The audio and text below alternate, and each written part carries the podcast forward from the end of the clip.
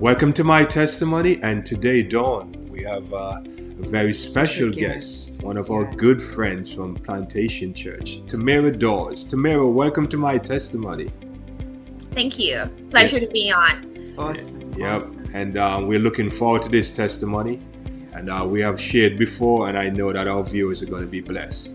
So um, it's good to have you on, and um, it's going to be a, um, a joy and a good testimony today. So welcome again. Thank you.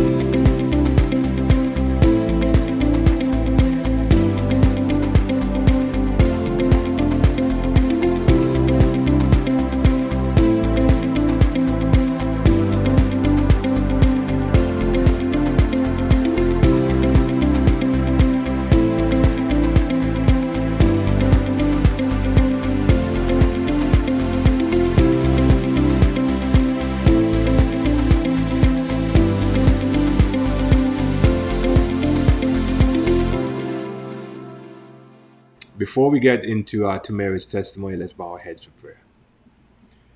Father, we thank you so much for this beautiful day.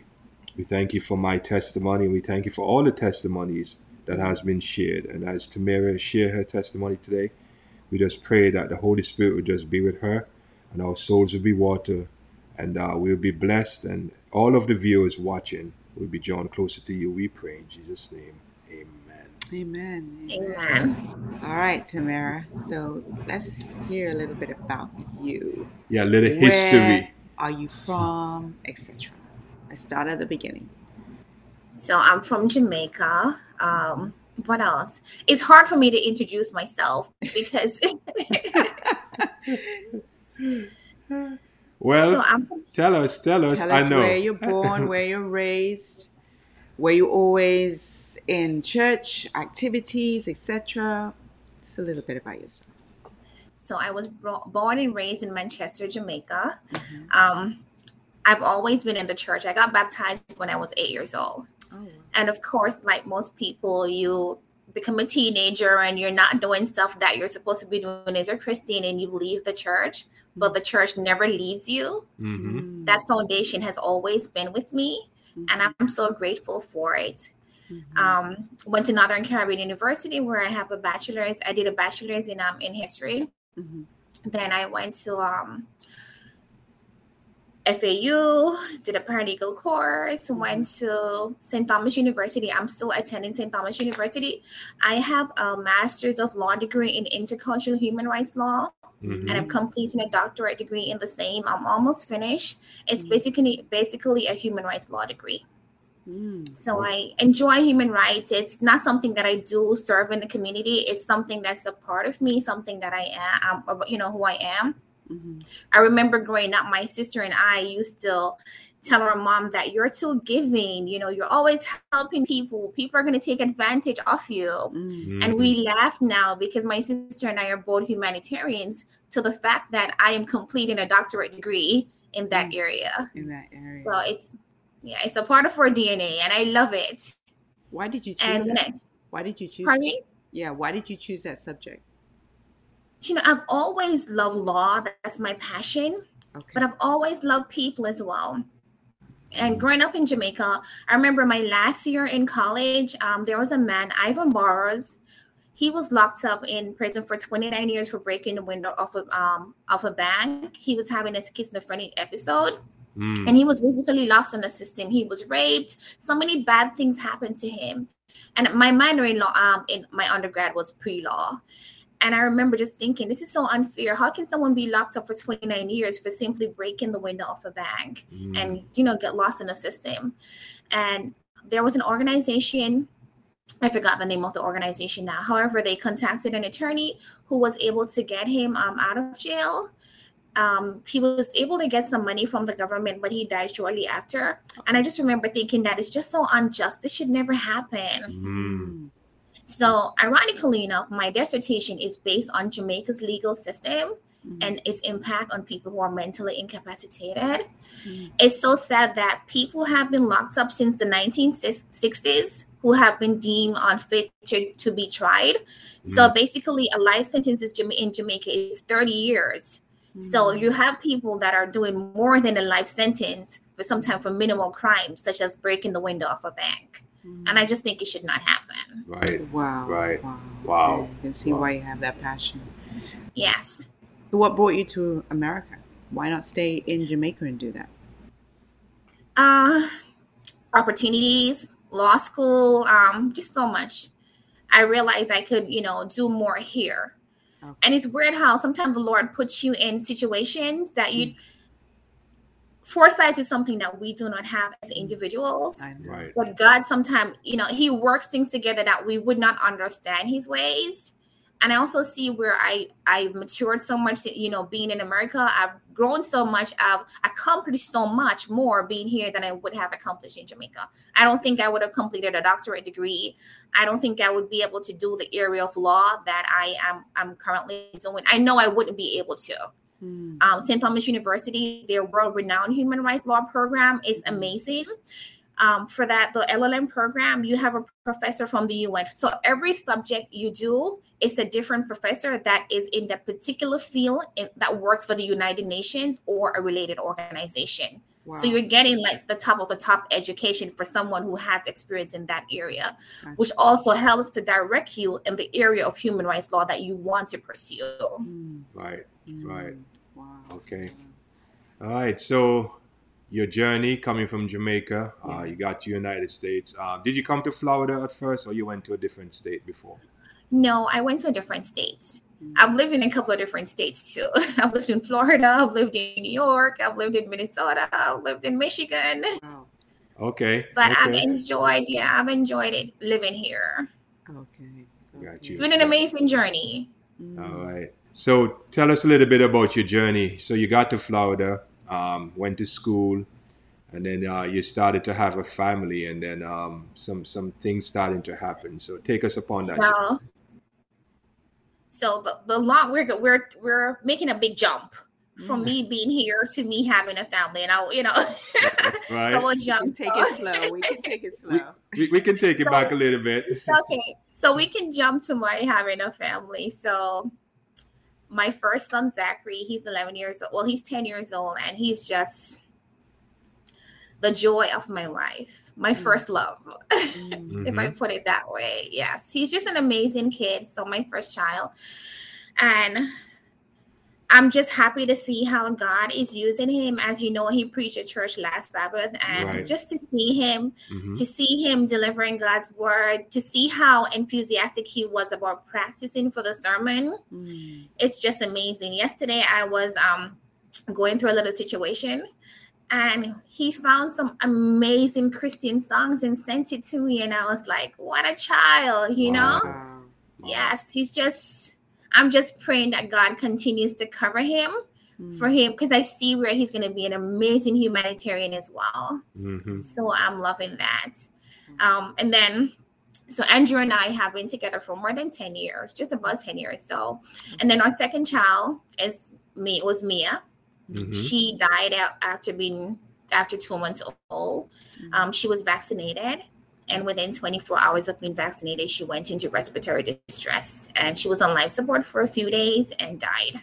Mm. And that's another chapter in my life that you question God, you know? Mm. So since Zachary was three years old, he wanted a sister.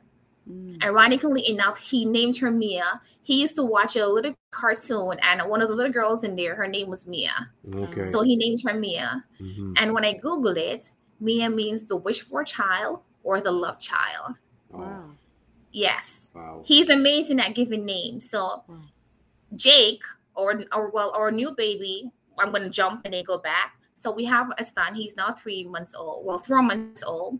Mhm. His name is Andre Jake Scarlett. So Mia was Mia Joanne Scarlett, which means Mia means God, um, the wish for a love child. Right. Um, Joanna means God is gracious. So about a year in 2019, Zach was like he wanted a brother and he wanted him to be named Jake. And my friend Eliana and I, I were laughing about it, and we were like, Zach knows how to preach these things into existence. right. Jake means the replacement child. Oh It wow. also means God is gracious, which is what Mia's middle name Joanna means. Was. Yeah. Yeah, so there's that connection. They're both of their middle name means God is gracious, but to step it up a notch, Jake also means a replacement child. Oh wow. Wow. Yes. So I'm telling you, like this whole thing is like divine. it's just so ordained to be this way. Wow. So I'm gonna go back to Mia. So Mia was just I prayed for a child. You know, we wanted her for so long. We all when I was pregnant with her, and my house was a battlefield, but in a good way.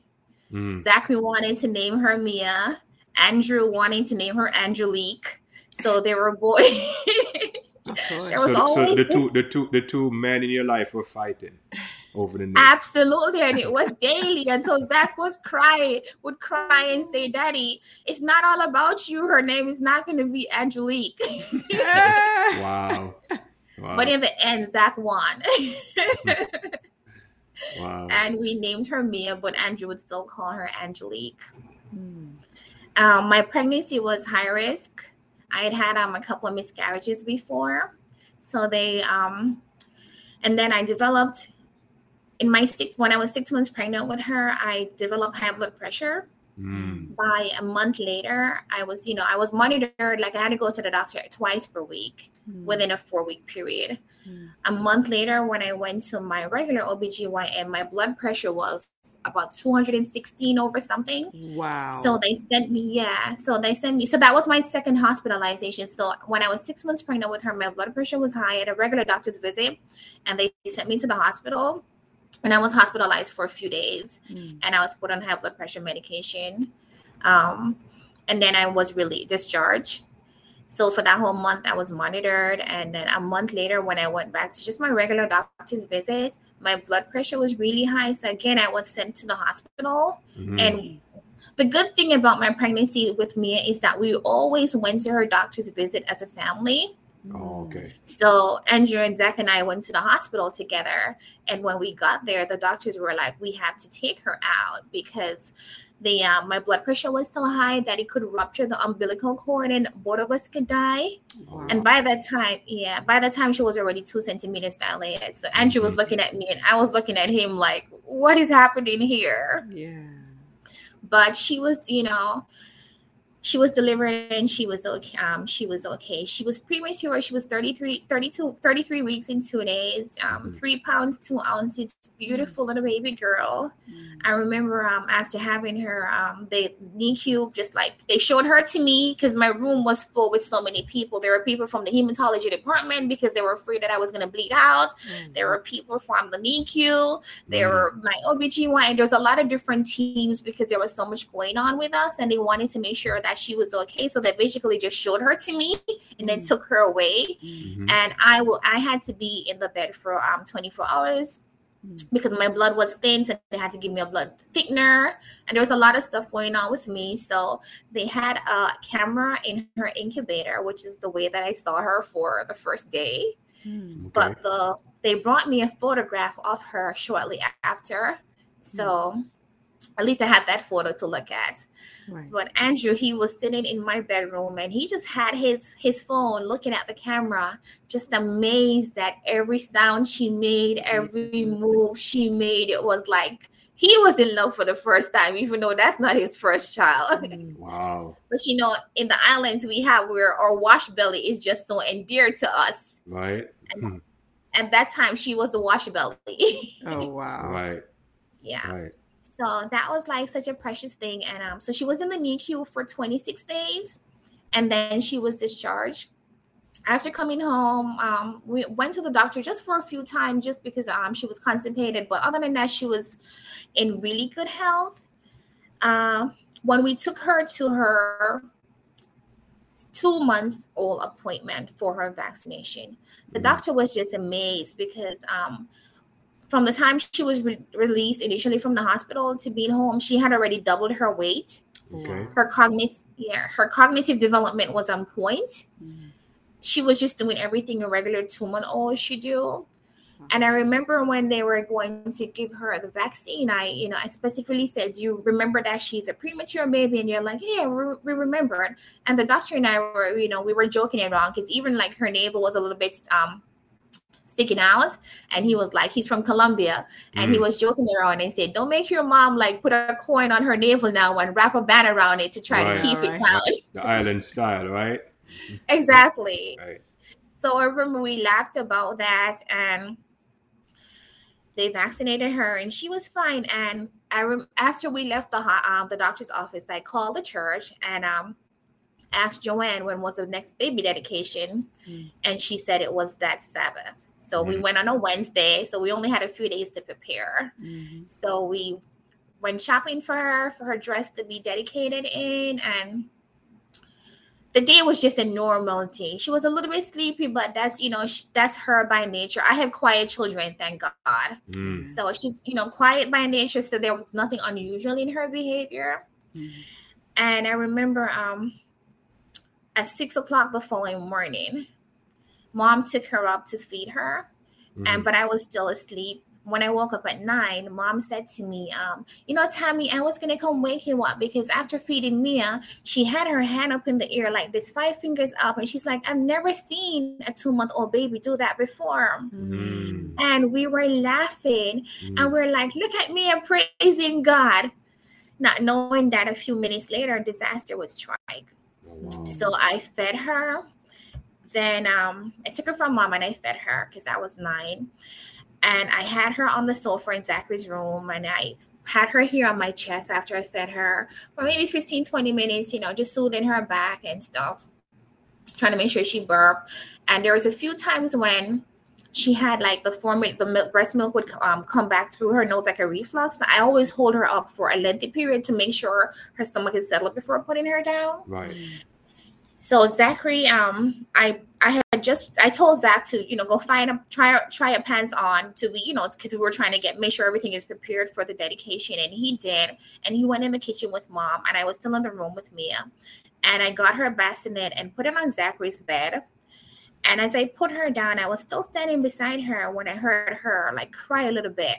And I picked her up and when I picked her up, I walked to the bathroom with her and I was holding her down like this, face down, her like this, with her tummy face, um, her face down. Mm-hmm.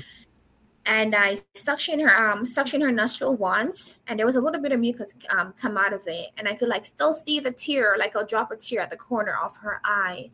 And mom say hand her to me, and this was seconds. By the time I turned around and had her to mom, mom was like, "Baby girl is turning blue." Oh wow! So I told mom, you know, I started taking her clothes off while I'm doing CPR and to do CPR on her. I called, um, mom was calling dial nine. Well, I told mom to call 911, but she gave me the phone because she couldn't see well. So I called 911. And while I had them on speaker, I was doing compressions. When I did the first 20 compressions, her body was still.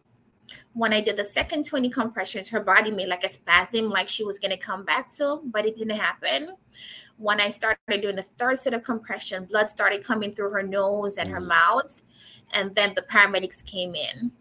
Okay. Um, I don't know. When I was working on her, like I didn't cry. I was just like, you know, you're just trying to save your child's life. Like exactly. I wasn't freaking out or anything mm. like that. But afterwards, after the paramedics came in, I just broke down and I was like screaming my head off. Mm. And while they were working on her, I ran to my neighbor's house and knocked on her door and told her that, you know, I'm going to the hospital with me because my, my, mom had come from Jamaica exactly a week to that date. Mm. So that was a Thursday morning, and my mom had just come from Jamaica the Thursday before. So I knocked on my neighbor's door and I told her to make sure mom was okay, or mom didn't have a cell phone, so make sure mom could use the phone. And then I went to they wouldn't allow me to go in the ambulance, so mm. I a police officer took me to the hospital. Okay. And while we were at the hospital, I remember um they were taking photos of her like you see on crime scene, you know, in the movies. Mm. And I'm like, why are you taking a picture of my baby? She's not dead or anything like that. And they're like, they have to do it to preserve evidence. Okay. And yeah, I remember asking the nurse, you know, why isn't my baby moving? Mm. And she said they brought her in like that. Mm. So they did a CAT scan and that came back okay. But the mm. nurse said, um, usually the first one is inconclusive. It's saying her brain is normal, but they don't really count that one. Mm. By the time they took her upstairs to the NICU, um, the doctor explained to me that when they stuck her in her in her leg with the EpiPen, So it didn't go in her vein, it went in the bone. So this is like hours later, her leg was turning black and they wanted to amputate her leg. Yes. Mm. So I'm like sitting on the ground and I'm crying because like none of it made sense to me. Like, how could I brought, bring my daughter to the to the pediatrician the day before and he's saying she's in perfect health and 24 hours later, this was nine o'clock Wednesday morning, she was brought to the pediatrician. Mhm. And nine o'clock Thursday morning, I'm fighting to save her life. Mm. So I'm, you know, I'm telling the doctor, just call her pediatrician. I just went took her to the doctor's office yesterday, and he said she was okay. Like I don't understand what's going on, and you know, she sat. We sat on the floor together, and she she came down to my level, and we were talking, and she's like, you know, at this point, you know, we just have to. If we have to amputate her leg, we just have to do that. But we have to try to save her life, which is more important than the leg. And I'm like, you know, just see if you can do what you can do to save her leg. So after that conversation, I had to meet with the detectives in a room because Mhm. apparently, when something happens to a baby, Yeah. you know, They a lot of people have hurt their children. Right. So it was an open investigation. Right. Yeah. I remember blaming myself, and I'm like, you know, I just fed her, breastfed her. Maybe I didn't make her burp properly. And he's like, no, we looked at everything in your house. You know, everything was perfect. You have the right size bottle. You have the right size. Um, you know, she was in the bassinet. There, you know, it's not your fault. Don't blame yourself. And I didn't even know at the time that when they came to, Hmm. when the paramedics Wait, came in, Wow. They checked. Wow. Yeah, they the paramedics didn't have um a baby f- oxygen mask. They had an adult size mask. Oh, So when they put the oxygen on her, there were blotches on her forehead. right. So that was another thing for investigation too. Did we hurt her? And I didn't even know that until I read the police report later. That that's one of the reasons we were being investigated. Mm. So they had to keep on continue doing um just the com- chest compressions on her. So it's like everything that could have gone wrong that morning went wrong from the vaccines to her being stuck in the leg with the EpiPen rather than in the vein. Wow. So the one oxygen mask was an adult size mask that they couldn't even give her oxygen properly. So she was really out of oxygen for 20 minutes. oh, wow. So even though they were able to finally get a pulse and get her heart beating, she was out of oxygen for so long she was declared brain dead. Mhm. So wow. Yeah, so vaccinated on Wednesday. Thursday we were, you know, the she went into respiratory distress. By Friday we were told that she was brain dead. But um a second doctor had to declare a final if she was, you know, two doctors have to sign off that somebody's brain dead. Right. So on Saturday, the second doctor signed off that she's brain dead. And I'm telling you, like I couldn't, I couldn't understand what's going on. I'm telling them that I watched too many movies. I've seen where they say that people are, you know, are dead and they're not dead, and I'm like, God can restore her. Right. Mm. Right. Meanwhile, um, the church plantation is just an amazing church because for the four days she was on life support, every day someone from church was there.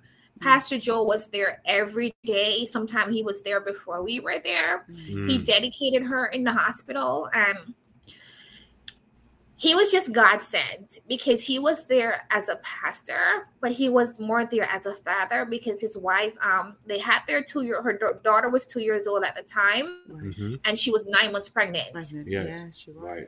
Yeah. Mhm. So as a father, he was so empath, you know, empathetic. And he was the right person for Andrew as well because Andrew Mm. is an introvert. He doesn't really talk much, but Pastor Joe is also an introvert. Mm. So he was able to see what was going on with Andrew, stuff that Andrew would not say, but he could reach him. So it was it was it was a very dark time in our life, but Mm. through that time you could still see the hand of God with everyone that rallied around us and everyone that prayed prayed with us. You know, my aunt works at the conference in the Cayman Island. All the pastors there were praying for her. Mm. You know, there were people at Plantation praying for her. There were people in Jamaica praying for her. There were people all over the world praying for her. But, you know, Vanessa said it right when she said God says no. And we don't understand why he said no. There were so many people praying for her. But through her foundation, I'm beginning to understand God's ways. And I'm seeing her more as an angel than as my child. She was here for such a short time, Mhm. but she's had such a big impact. Right. Right. hmm Wow. So, do you want me to tell you a little bit about her organization? So, since So she, before you talk about the organization, you've now gone through this process with her uh-huh, and she's died. Out of that darkness, how do you decide I'm going to do something like this? Mm-hmm. How do you make that step from there to like I just lost my child to let me do something in her memory? it's paid forward. Mm, There were so many. I'm kind of getting teary, but um, that's okay. you go through something like this and you realize you're not going through it alone. Yes. Mm. There are like so many people that reach out to me like i didn't even know i had two neighbors that had lost their children my neighbor in my i live in a townhouse and my neighbor like two doors over she had lost her baby um her daughter was two months old when she died Mm, Mm. eight years prior to me dying Right. mm, and when she talked to me it was like it, it, it had just happened yesterday for her even though it had happened for so long Yes. My neighbor in the next building, her son and our sons play together all the time. And I know her husband fairly well, but I didn't know her. And I didn't know that the year before Mia passed, they had a daughter that only lived for three days. She yeah, she was born with no um bone in her chest. So three Mm. days after being born, she had a heart attack and died Mm. Mm, at plantation there was like a couple of other women that reached out to me that you know deborah had a, a baby that was born at stillbirth at nine months old Right. um there's someone else and i cannot name her because it's something personal for her Mm-hmm. but maybe 20 years ago she lost a baby mm, that was six months old yeah. and she took me under her wings like the baby that she lost and she was just so supportive you know Right. Yeah. Yeah. So it's the fact that all these women that went through this reach out to me to help me, that to let me know that you know this is not unique to you. It's a club that nobody wants to be a part of, Part Right. Right. but Mm. you're not in this club alone. We're here to support you and to open themselves up and their feeling because when something like this happens to you, you want to get past it. And the fact that they were able to relive that pain for me Mm, so that I didn't have to go through this alone was so significant. Right. So much so that I started a group, a WhatsApp group with other mothers that have lost their children. Mm. I actually met another mother who 10 years ago, her daughter died from the exact same vaccines that Mia received. mm, Mm. And she explained to me her journey, you know, just the hurt she felt. Um, and even after having another child, and I've seen that with all the other mothers that have have child after their their child that died. Like mm, it doesn't take away the pain. no. You know, a lot of people would say to me, "Go have another one," as if it's a pair of shoe you're gonna go buy in a Right. store. I know, right? Right, right. Right. Nope. And I know it's not coming from a bad place because they don't understand what they're saying. Mm, But um, when you talk to other people that has gone through it, my sister has um has a friend, and um, twenty years ago she lost her daughter. She was six months old, and then she has two sons. Mm. And a few months after Mia died, she lost her other daughter. Oh, She was born stillbirth. Wow. wow. Wow. Yes.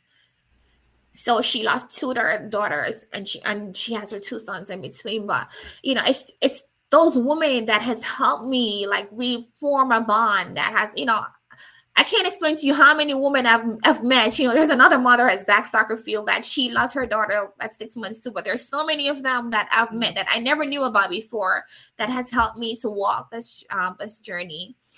So out of all that pain, you realize that you know there's a purpose for it. You're not alone. God still sends people to comfort you. Yeah. So I and um so Mia died May 2018, and in January 2019, I took Zach to PE at um Village Multipurpose Gym.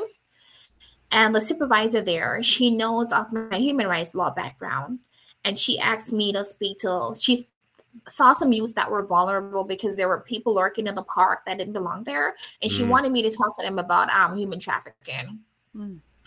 So that is how um, I started doing more research about human trafficking. And my law school has a human trafficking academy. Okay. So I actually went back to the academy and got certified and stuff, so I can be more knowledgeable about this. Because you know, human rights law is so is so wide. Right. But I've actually gone back to get more education, in specifically in human rights law, um, in in human trafficking area. Mm.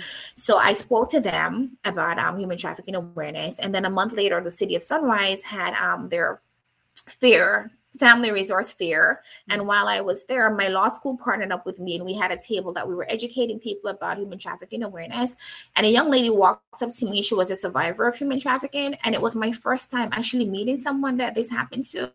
You know when you read about something because i didn't understand how this could even happen. It seemed so far-fetched to me. I grew up in such a sheltered life Mm. Mm. that when I finally met someone that this happened to me, I'm like, oh my God, this is so heinous. This shouldn't have happened. Mm. Then the more research I did, I realized that more than 50% of sex trafficking victims are children.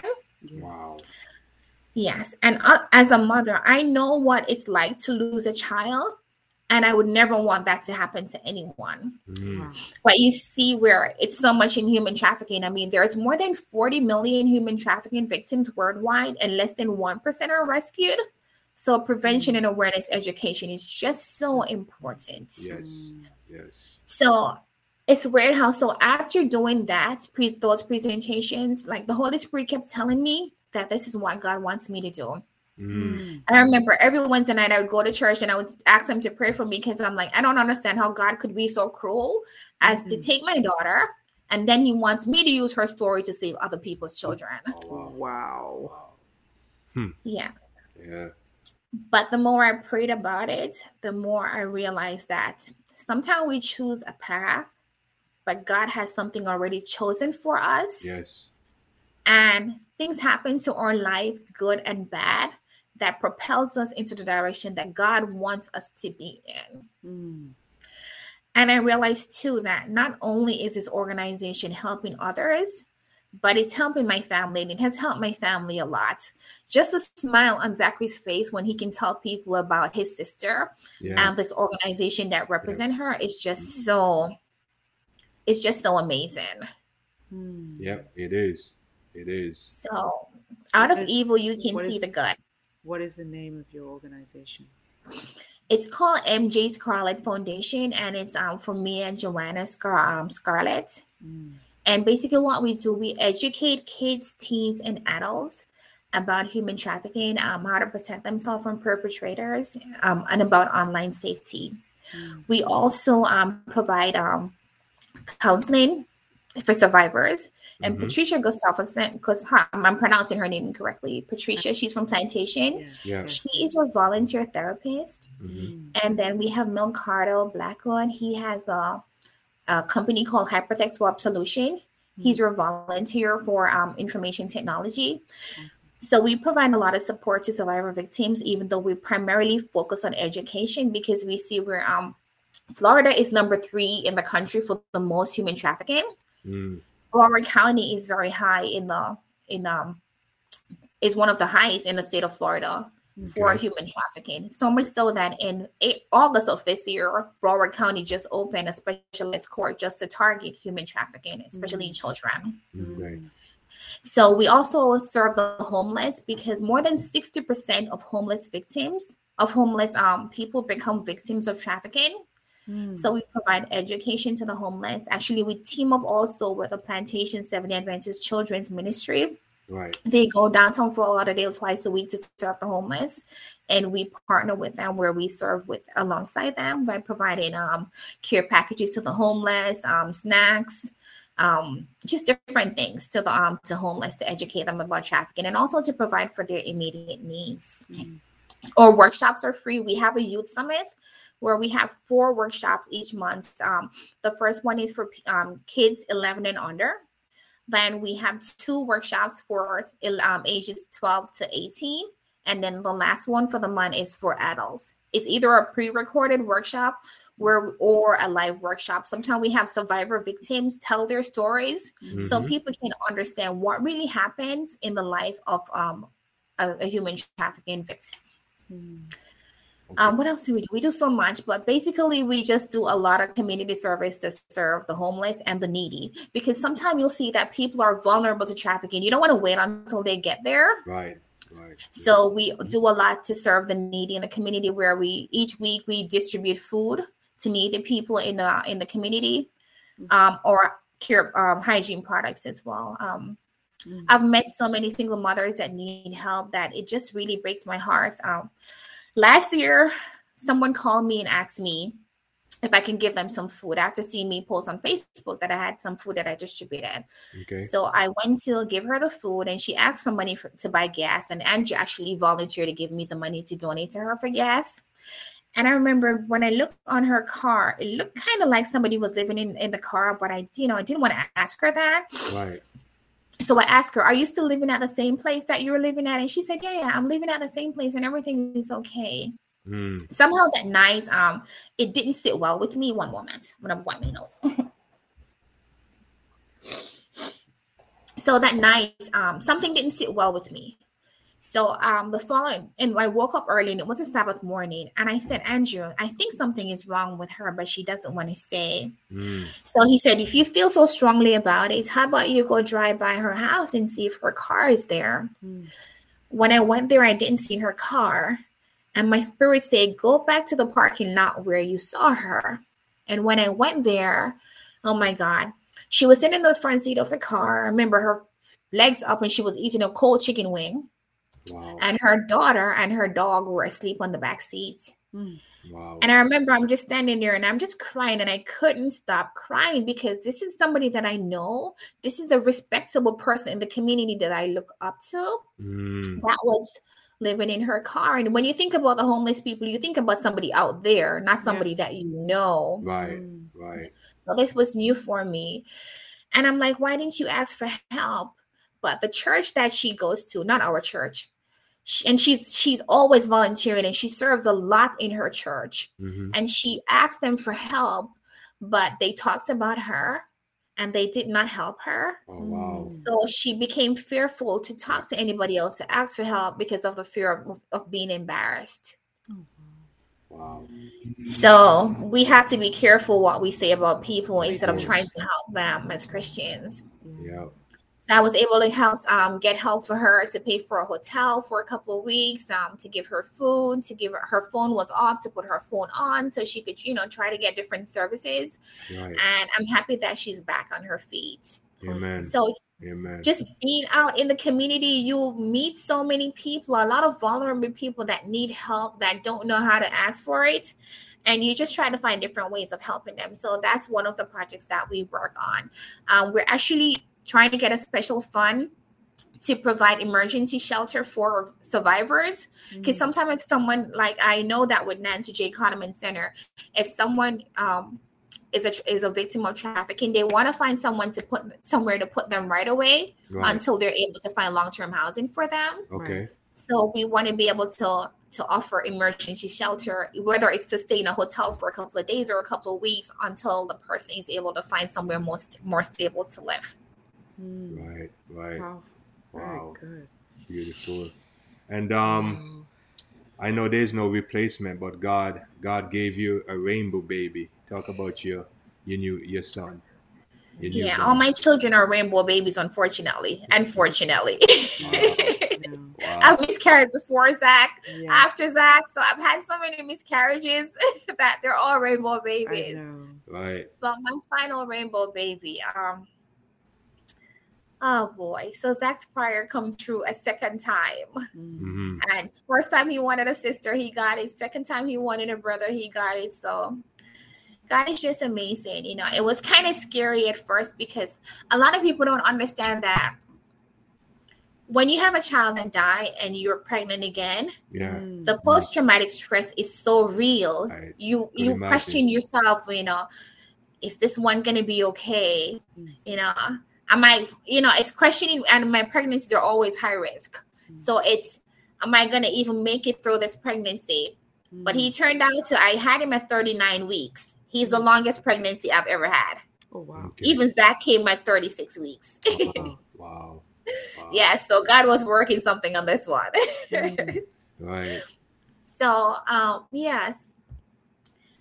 And um after having him, it's the post-traumatic stress become even more real. Mm. You know, you're looking at this new child who is such a joy to have, but the fear, you know, is is this going to happen again? You know, Right. and Mm. every time, you know, if if he ever the formula ever starts coming through his nostrils or something like that. I remember once it happened and I was just freaking out and I didn't even realize the terror that was on my face and my mom was here and she took him from me.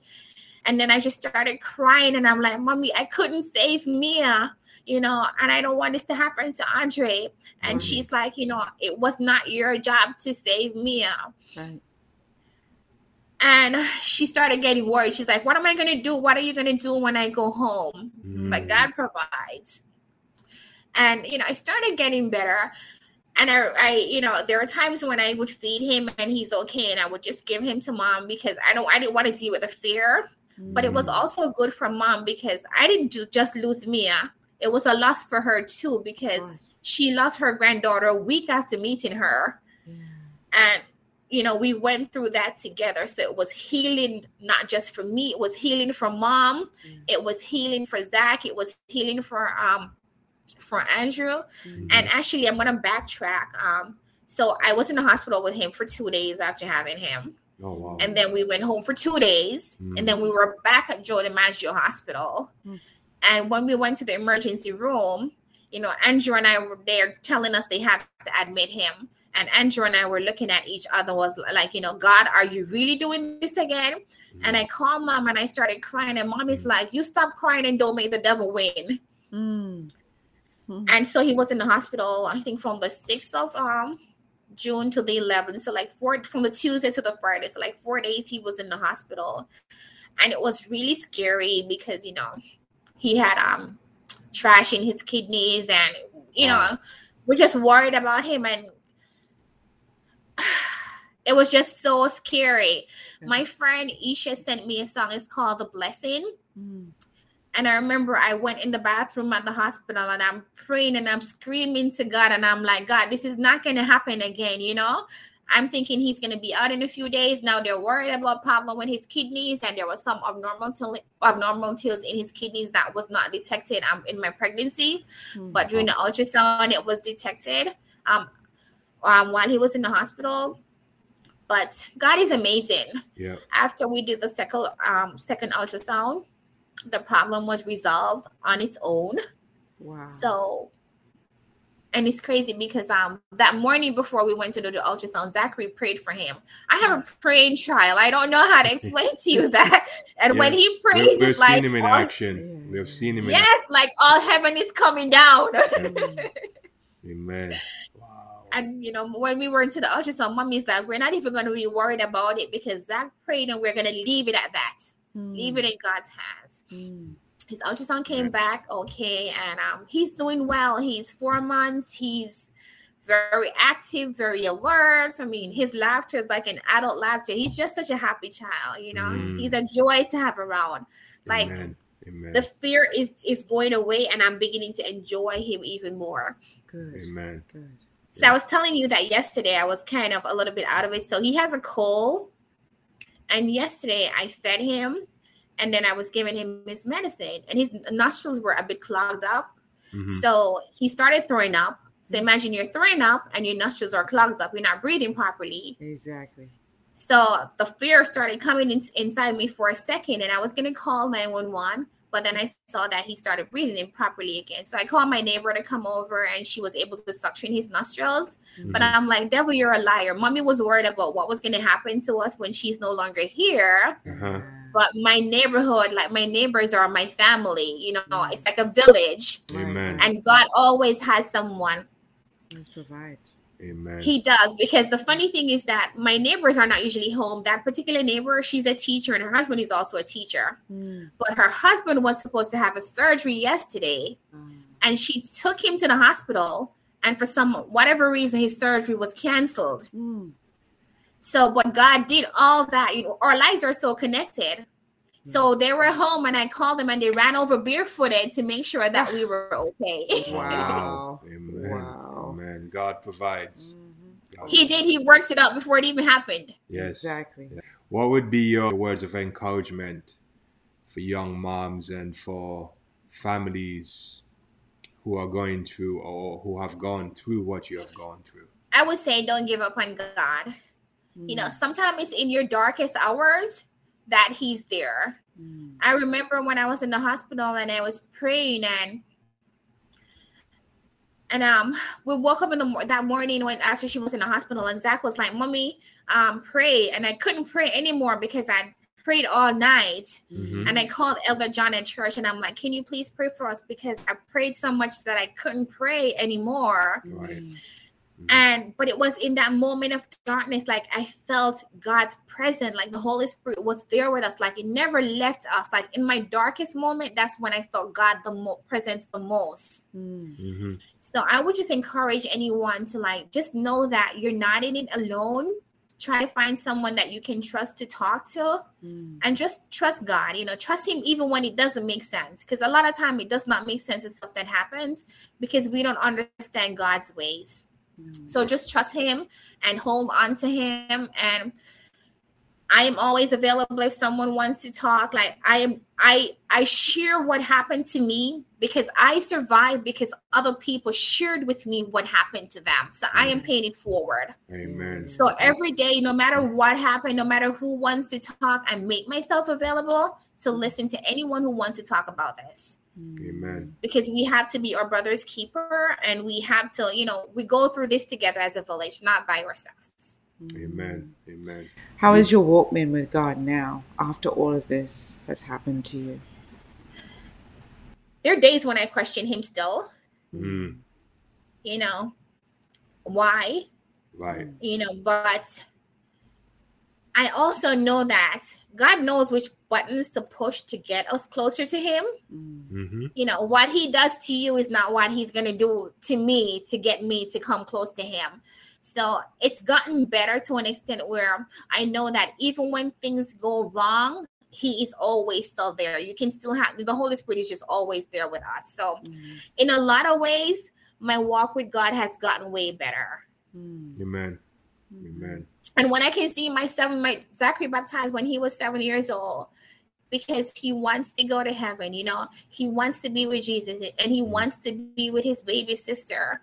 So Mhm. you can see where, with all that happened that was wrong, Mm. our ultimate goal is to go to heaven. You know, this world is so temporary. Yes. So God knows what to do to get us close to him so that we can all get to our final destination, which is to be with him in heaven. Amen. Amen. Amen. Wow, what a beautiful testimony. And um Yeah. just want we just want to um encourage you and just um as and, and you know this already, but we'll we're gonna reaffirm it for you that know that you're not alone. Oh. And uh, none of us are alone. And God is in control. Even in the darkest times. Yes. Yeah. Yes. Yeah. Right. So I'm gonna I'm gonna recommend a sermon. Um, it's for you and for all of our viewers. It's um it's called The Silence of God. I'll send it to you. Uh, we'll to put it in the link. Um, it's by David um, Asscherick. Yeah. Um, the Silence of God. It's a Yeah. powerful s- sermon, and it um it goes through when we face tragedies in our life, how God is there for us. Mm. So it's um I think it's very relevant for this um for this testimony to be connected with it. Yeah. So before we go, um, tell us the uh, the website where people can find your your organization. Your MJ Scarlett. Yeah. Foundation. So it's MJ Scarlett Foundation Inc.org. Mm. Okay.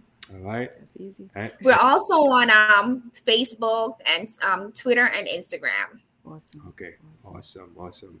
And we'll put a link in the um In the description. in the description below so that um, Thank people you. can link to it also. So again, um, we just want to thank you so much for being. I know this was a tough testimony, but as you said, you have uh, made that commitment to uh, to talk about it, Mm. and and that's a beautiful thing, and that's where it starts when we start sharing our testimony, so that we realize it's not about us, but it's about us helping others Mm. along this journey that we all go through. So Mm-hmm. just want to thank you again so much for being to having the courage to Mm. share your testimony with us today. So, You're welcome. all right, all right, all right. So, Dawn, Yes, yes, let's you know the duties. all, right, all right, right, let's, let's pray. Almighty Father, what an amazing journey you've taken my sister on. Mhm. And it's a very difficult one. And I know there are many people that are hearing her testimony that have been on this journey too. But I ask, Lord, that even in the dark moments of our life, that you continue to be by our side. You continue to be with Tamara as she leads out with all the people that she will come in contact with through Yes. this foundation. That she will bring you to them. And that they will be able to understand that even though she's been through something so horrendous, that you are in the midst of all things and that you are able to bring beautiful things out of something that's so difficult. Yes. So continue to be with her and her family, Zach and Andrew and new baby Andre. Continue to love and care for them and protect them. And continue to be with all of us, Lord, that as we continue this journey with you, that we would truly know that you are our God and we can be with you forever. Is our prayer in Jesus' name. Amen. Amen. All right, Tamara. We'll see you around. You know, you and Zach. Thanks for having me. Uh, You're welcome. You, you, you and Zach, man. You know, Zach, Zach's my little buddy, man. Every time I see him, man, I'm picking him a little bit, but in a good way. In a good. I way. know. I don't know. He, I know. I know that's that's my boy right there. So, yeah. all- Absolutely. yeah. All regards to um to Andrew, Andrew. and um Kiss the and baby. kiss the baby for us. All right. We will. Thank you so much. All right, All you're welcome. Okay. Take care. Bye bye. Bye.